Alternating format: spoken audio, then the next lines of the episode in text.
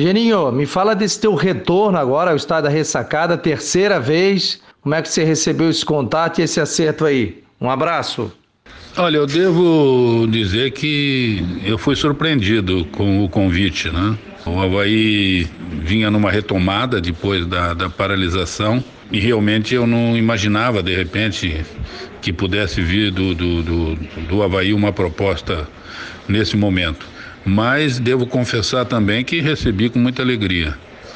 Todo mundo sabe a minha ligação com o clube, uh, o carinho que eu tenho pela cidade. Né? É um local que eu me sinto bem, onde eu trabalho e o, e o trabalho invariavelmente tem, tem trazido bons frutos.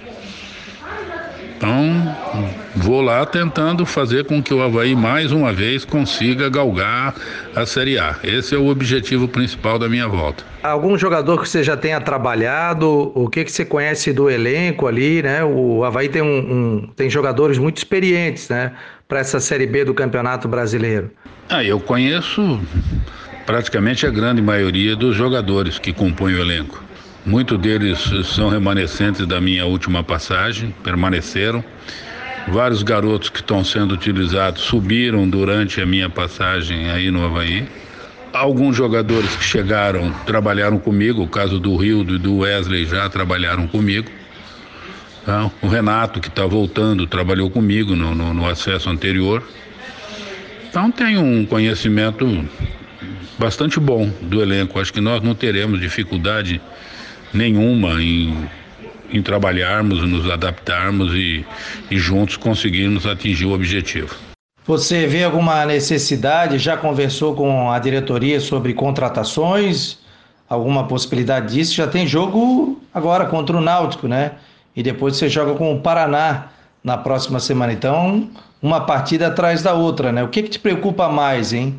Nesse momento que vivemos uma pandemia e, e principalmente para evitar algum desgaste, alguma coisa assim com jogadores? Olha, eu acho um pouco prematuro eu chegar falando em contratações. Né?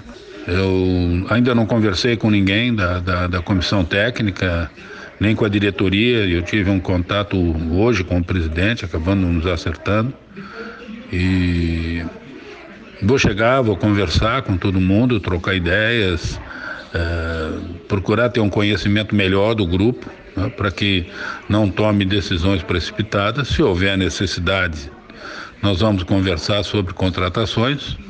Claro, o pessoal daí já deve ter uma análise em relação a isso, acompanhando melhor do que eu, de mais de perto, o time nessas últimas atividades. E eu acho que vai ser sacrifício para todo mundo esse campeonato, tanto a B como a A, como a C essa paralisação vai nos forçar a ter jogos seguidos, né? Praticamente três jogos por semana ininterruptos. Então, vai ser difícil, vai ser sacrificante. Você vai ter que ter um grupo bom, reposição boa, porque as lesões, até as pequenas lesões, elas é, poderão acontecer.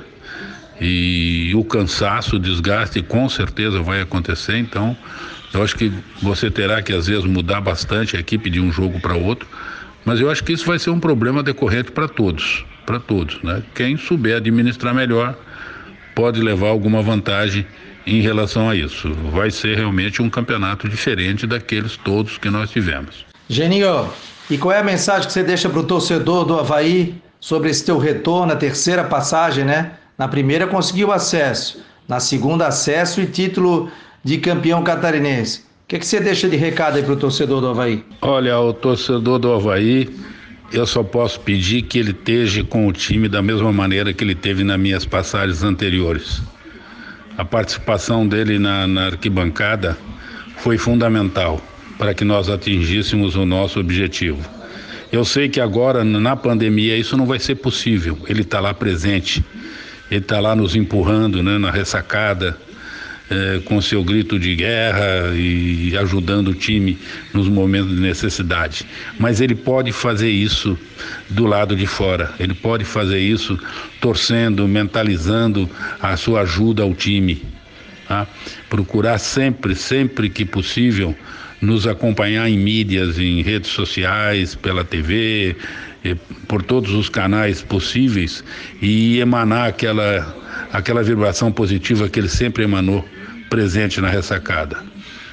Os tempos vão voltar, vão voltar e com certeza o torcedor também vai voltar aos campos.